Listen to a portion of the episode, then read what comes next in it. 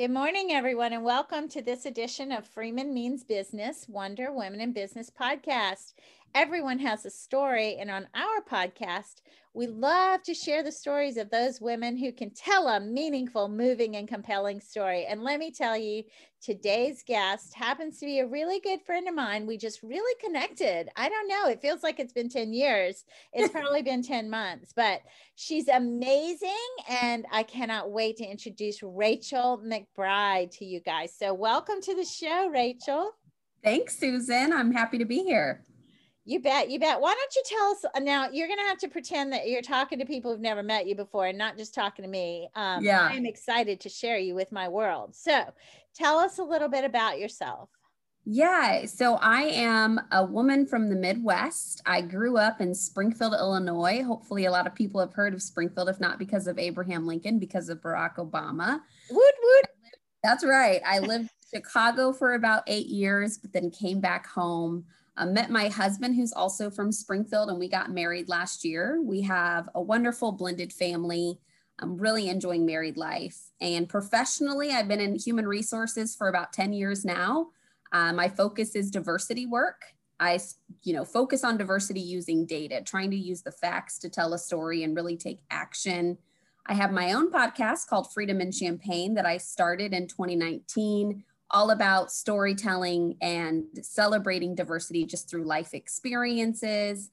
And, uh, and I guess most of my free time, other than that, is spent volunteering in the community, serving on boards, which I really love to do. So um, you and I, we we connected. I'm also I'm a Leo. I'm outgoing. I'm extroverted, uh, and I'm I'm a strong Black woman. I guess I'll say too. You are, you are. And folks, if you can't hear it in her voice, she's very passionate about everything she does and i'm looking you you can't see her because this is an audio only podcast but i'm looking at the beautiful pictures of her and her family and her new husband and best wishes by the way. Um, i think that's remarkable. I love to hear people Thank say you. i love being married. Um, you know we hear so many jokes about marriage that are negative. I too love being married.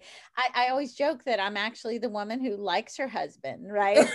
Yes so it's so great to have you on the show. You're so much fun. You're super smart. I love your approach to DEI, uh, compelling stories backed by data. That's what moves people, right? So we appeal yes. to their thoughts and their beliefs, and then they change their behaviors because we've made a compelling case. So why don't you tell me a little bit? Um, well, first of all, I know you and I know, you know, I'm proud of you for your professional accomplishments, but what would you say is your proudest professional accomplishment? Yeah, you know, when I thought about this, I, you know, I, I, immediately my brain went to, you know, some of the awards being named Springfield Business Journal, you know, 40 under 40 or doing some type of leadership class. But I'll tell you what, I think my proudest professional accomplishment was when I really made the decision to go back to school and do what I loved. And I originally went to school to be a teacher. I taught for three months in Chicago public schools. I cried every single day. Shout out to all the teachers that are doing great work because it was not for me. Um, you know, and I think for me, being able to really step back and go, okay, what do you really want to do?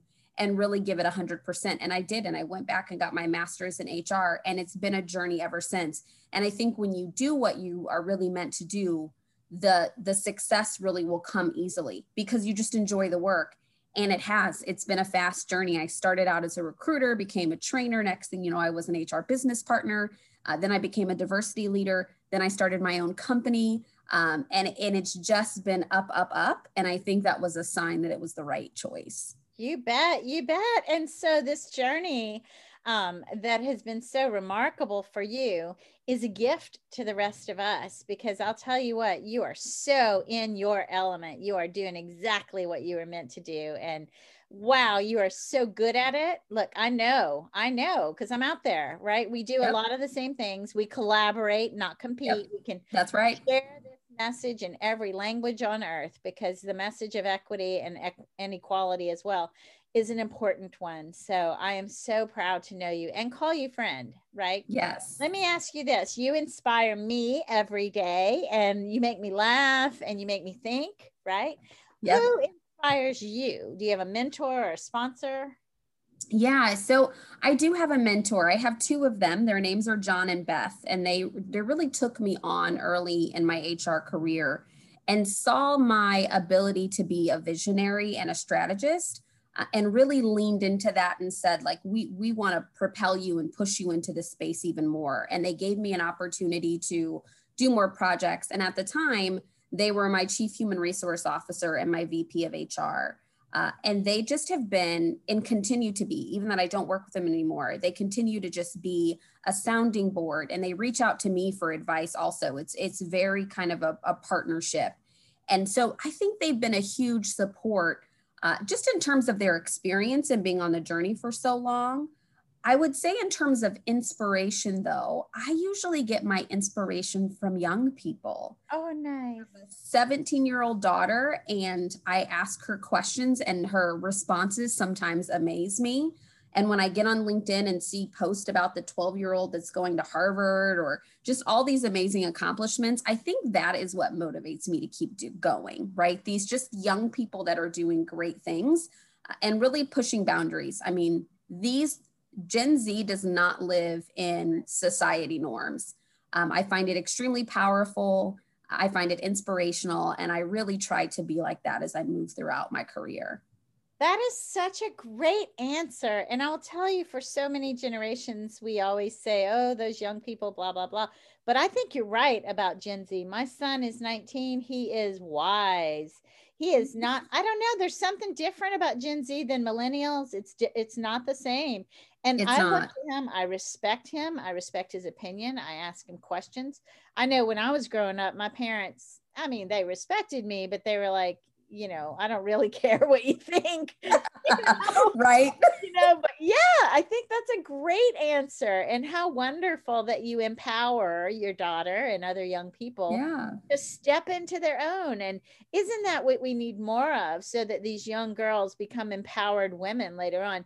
I often talk about um, how, you know, when you think about the mean girl factor, we are teaching our kids to own their story and, and our, our, our daughters and sisters and such to step into their power and to be you know confident and and squash imposter syndrome. But when they do some mean girl or mean girls come along and say who do you think you are? and Yeah. put them in their place. And i'm like wait a minute. That's a mixed message we're sending these girls and and young ladies and i just i'm not okay with that. And and frankly i'm the one that will stand up and say you know what i'll say but which i can't say here. Yeah. I think a lot of young girls have that courage to say back off. I am who i am and your approval is not necessary. Um, so this is wonderful that you empower them you you show them respect and you ensure they know that they are heard you know? Yeah. Yeah. Yeah. That's great. That's really, really great. Well, that's a really great segue into my next question. Um, I, being, you know, the CEO at Freeman Means Business, which, you know, the whole model about what I do for a living and a giving there is lifting other women in business and, and, you know, shining a light on them, amplifying their voices, creating a stage, a platform, a place for them to shine. What do you think we can do to support other women in business? Yeah, you know, I I really think we are getting into a lot of conversations about being intentional, and I think we have to be. It's not about tokenism. It's not about you know just picking a woman. There are lots of women-owned businesses that are very successful and the right choice and extremely qualified. And so I think it's about being intentional about how much money we're going to put into those businesses, how often we're going to support and repost and share. Uh, I think that's key. You know, I think it's key too to think about minority women. We know the pay gap still exists, um, even less for women of color, and to think about how can we be intentional about supporting those businesses. And I think it's about putting it on your radar. How often are you bringing up a woman owned business? How often are you recommending to a friend? If you work a nine to five and they're looking for a vendor, are you having a conversation about did we find any vendors that are women owned? Right. And so I think a lot of states, I know the state of Illinois is really big on women owned businesses and encouraging state uh, to use those businesses. But I think we can do that for one another too. So I think it's about being intentional with where our dollars go. And that's that's the first step. That's awesome. That's awesome. Um, I do think that we're starting to go that way. Um, but because and and again, I'm not one of those women who just because I teach feminist theory doesn't mean I slam white males, but white males are still the power and I think they just don't think that way. So the fact that you're yeah. you know overtly stating this message is a reminder that we need to think that way. We need to be intentional. I often ask uh, a white CEO, you know, do you have a succession plan in place? Uh, and who does who comes to mind when you think about your successor? And it's usually a younger version of himself. And I'm like, can you picture a black woman taking your place? Try to imagine that, and what how does that make you feel? What comes to mind? Now, oftentimes they're not comfortable speaking their feelings, yep. and other times they will speak their feelings, and it's just something, you know, we teach standpoint theory like you know what does the world look like from your standpoint where, where, you stand? And women and other minorities don't see the world the way the white man at the top sees the world. So it's important to get people to understand that that is not the other person's perspective and you need to realize the world looks differently from someone else's point of view. Well, so and I love that you, yeah, I love that you asked that question because I really think it's about like every major decision you would make in your business. You wouldn't just call up one company and say, "Great, come over," right? right. You you would go out and you do an RFP and you do these proposals and and for me, it's making sure that you go out and you make sure there's some women and minorities, you know, people of color, however you identify on your list. Right and the process will play out. The best person will always play right. out. And so you don't have to be worried about, am I just picking someone because of this? Just go through the process. Just make sure they're in the pipeline. Just yeah. make sure they're part of the succession planning and the right person will play out. And you're right. A lot of times they don't even get to be put in the plan in consideration. Right. And so I think that's changing. I do, but I think yeah. that it's been a long time coming. And I, I will say that you talk about pipeline, which, you know, when oh, I hear white men, like what happened at, at a big, big, big national bank here in California, the CEO said, we just don't have, I, don't, I just don't have any people of color in the pipeline. I mean, it was a big deal. I think this person yeah. got very much um, frowned upon, let's just say. Um, I think that's someone who might be accustomed to the good old boy network, right? Mm-hmm. Whereas that's BS. The pipeline is loaded, or you should load your pipeline with talented candidates of all walks, all races, all colors, all religions, all whatever, eh, you know, yeah. all in none at once. So, and where are you going? Because I golfed for the first time when I was what 32 years old. So if you're looking for him on the golf course, like you're not going to find me. Right. you know? Girl, I can't believe that's so funny. I can't believe it. So I have to tell you one funny story. I I was working in financial services in the 90s. Yeah. That's how business was done. And I was mm-hmm. put on a uh, golf course at a big conference in Arizona where they have some of Scottsdale, where they have some of the nicest pro golf courses ever. and I was like, well, I don't even know what to do with this thing. You know, like, right. Oh so um, the pressure was on. I was the only female on the team. And I can I mean I can drive that ball. Like who knows where it went? Like I had an arm on me, but then I couldn't putt it to save my life. So they literally had to ask me to skip a hole, you know, because people were waiting and I was like, Yes, this is just not my game, you know. No, me you know, neither. yep. Let's go bowling, roller skating. I don't know. Right, Yoga, anything else. Exactly exactly. That's so funny that's so funny. Yeah i'm i'm not thinking i'm doing business at the club but whatever. Well let me ask you this. What has been your biggest challenge or setback you know and how did you overcome it if you're willing to share? Yeah, you know, we we had talked a, a, little bit about imposter syndrome, you know, before we had this call today. And I don't know that I realized that I was experiencing imposter syndrome, but I definitely was. And I definitely think a lot of it was tied to my race. Uh, I think as a Black woman, there was just this, you know, undertone of always having to be perfect, always having to do more. And it was something that was fed to me by, you know, my grandparents and by my family members. You know, you always have to be better you can't just be the standard you know you you have to have the longer resume and the the more impressive record And I think that really stuck with me. And I, I really found myself a lot of times, even when I was going to start my business, saying, I don't have the credentials to do this. I don't have a PhD. I don't have the money. I don't have all of these things to start my own LLC. Uh, and when I really went and got a professional coach, uh, it was life changing for me. And it was a woman and it was a white woman that sat there and was like, What the heck is going on in your head right now? Like, put that crap to the side. Like, yeah. let's talk about how like amazing you are and what you're going to do in the next six months. And she is the reason that I launched Corporate Kin and I started helping small businesses and nonprofits and has really been some passion work for me. But it was because of that, her really helping me step over that, that I was able to move past it. So I have to give that credit to another woman. Uh, Tess, yeah, who just really she pushed me, and you know, it was it was hard to admit that those loving things that my you know parents and grandparents were trying to tell me just didn't work for me later in life. Well, I have to tell you, you're not alone in that. Um, I have those demons in my head about not yet having my PhD, right? Mm-hmm. And we go through the list of I don't this, I don't that, I don't. Th- what about the I do list, right? The I yeah. do this and I do that and I do. And and look, I'm now at the age and stage in my life where you know I'm bring it on, go ahead, try me, right? but for so much of my life and career especially since i was in such a competitive you know financial services and then legal like always you know very high end professional services atmospheres it was competitive it was very competitive and there was no room for collaboration which now dei you know that's all about collaboration and all about lifting others um, and and sadly you know the black woman issue is real. And I don't think, one, I don't think many people know about it.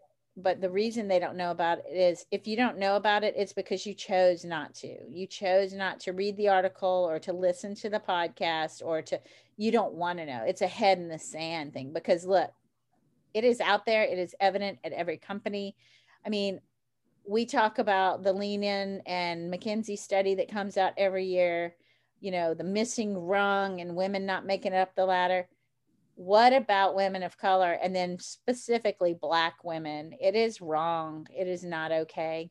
Uh, so yeah. fill your pipeline with Black women, fill your pipeline with people of color, fill your pipeline with people whose life experiences don't mirror or match yours. Let's get rid of affinity bias and stop this crap about, oh, she just doesn't fit in here. Well, great you know we need some diversity in thought right some diversity in everything we need some you know belonging and fitting in are very different right we should yep. let people feel as if they belong whether they fit in or not you know what i'm saying so right I wouldn't want to work with a bunch of me's. I know. Crazy. Absolutely. I'm like, we don't need people that fit in and that are like us. Like, right. For that. Yeah. Well, I love you. You're so amazing. I, I feel like you're the younger, thinner, perkier version of me.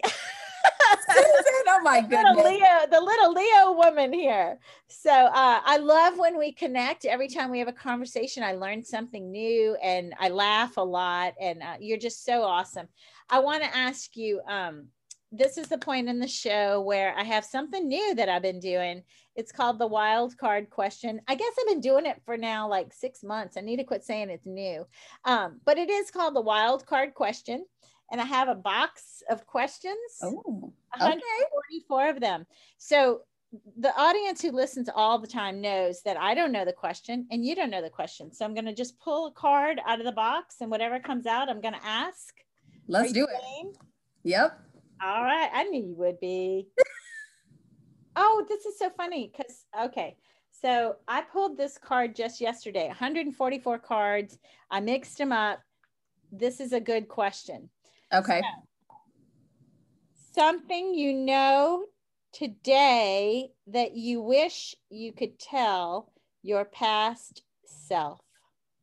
Ooh, that's a good question. Something today that I wish I could tell my my past self. You know, I think I would tell my past self to be kind and gentle with myself. Oh, I love that. Yeah, you know, I think as even as a young person, and I think a lot of our young people now um, are really being hard on themselves. And so just remembering to be kind and gentle with where you are today, trusting that that's where you're supposed to be, and just kind of taking it one moment, one experience, one day at a time. I think it took me a long time to learn that. So I think that's that's probably what I would tell myself.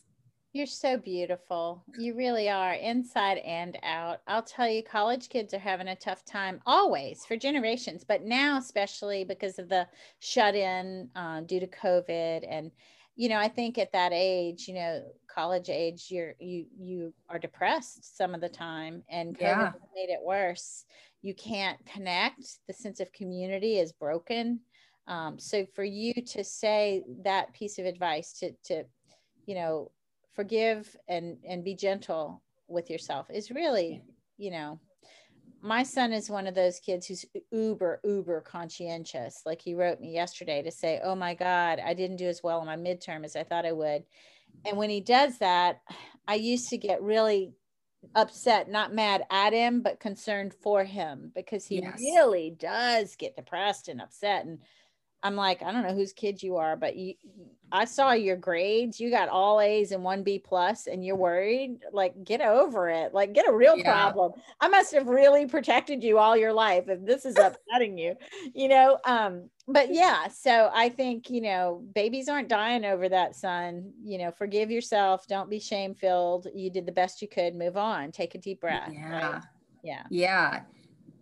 Well, I loved having you on the show today, and I want people to reach out to you. You mentioned the name of your company. I want to give you an opportunity to mention it again and the website and how they can reach you because you are damn good at what you do.